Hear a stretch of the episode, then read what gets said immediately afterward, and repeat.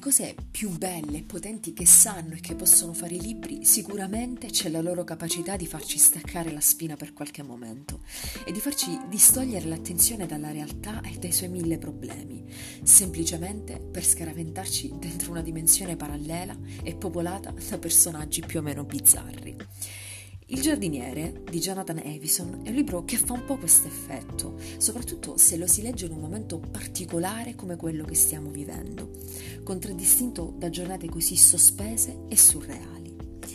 Perché leggere della vita di Mike Munoz, così goffo, insicuro e pieno di dubbi su se stesso e sul mondo, rimette un po' le cose in pari e modifica per qualche istante le prospettive.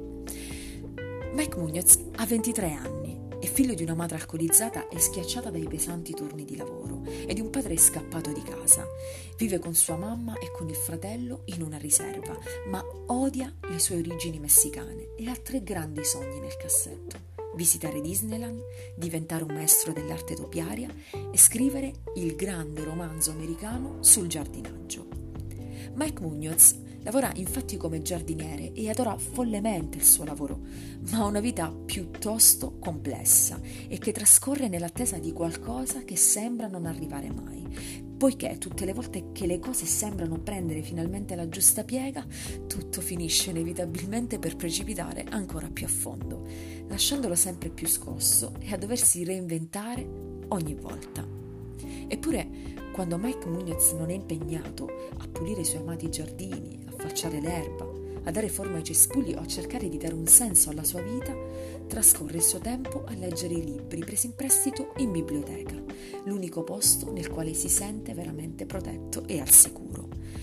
Mike Munoz detesta la falsità, l'ipocrisia, ama la lealtà e la sincerità e ha così tanta voglia di scoprire il mondo e se stesso e proprio per questo forse i libri rappresentano per lui una vera e propria chiave per tentare di dare una risposta a tutti i suoi dubbi e alle domande che affollano la sua mente, perché è proprio attraverso i libri che sceglie di leggere che cerca di ritrovare un po' di sé e della sua vita. Ecco perché, nonostante Mike Munoz è pienamente cosciente di essere un prodotto del suo ambiente, ha comunque così tanta voglia di elevarsi, ma senza dimenticare da dove proviene, perché lui è uno che oscilla perennemente tra la paura di fallire e la consapevolezza che prima o poi combinerà qualcosa di buono nella sua vita.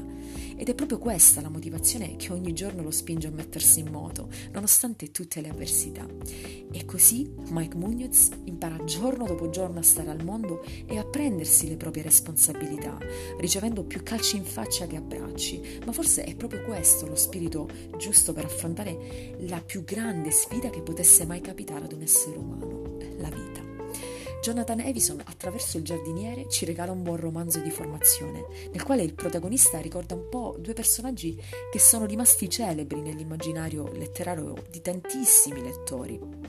ovvero l'Holden di Salinger, per la sfrontatezza, per l'ironia e per la caparbietà con la quale Mike affronta la vita.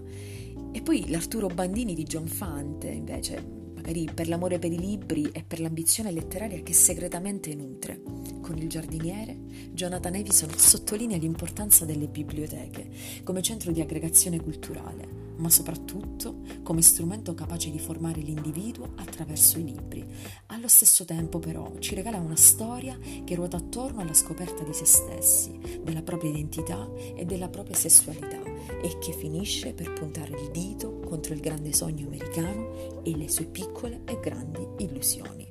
Il giardiniere di Jonathan Evison, Sam Libri, traduzione di Marta Salaroli.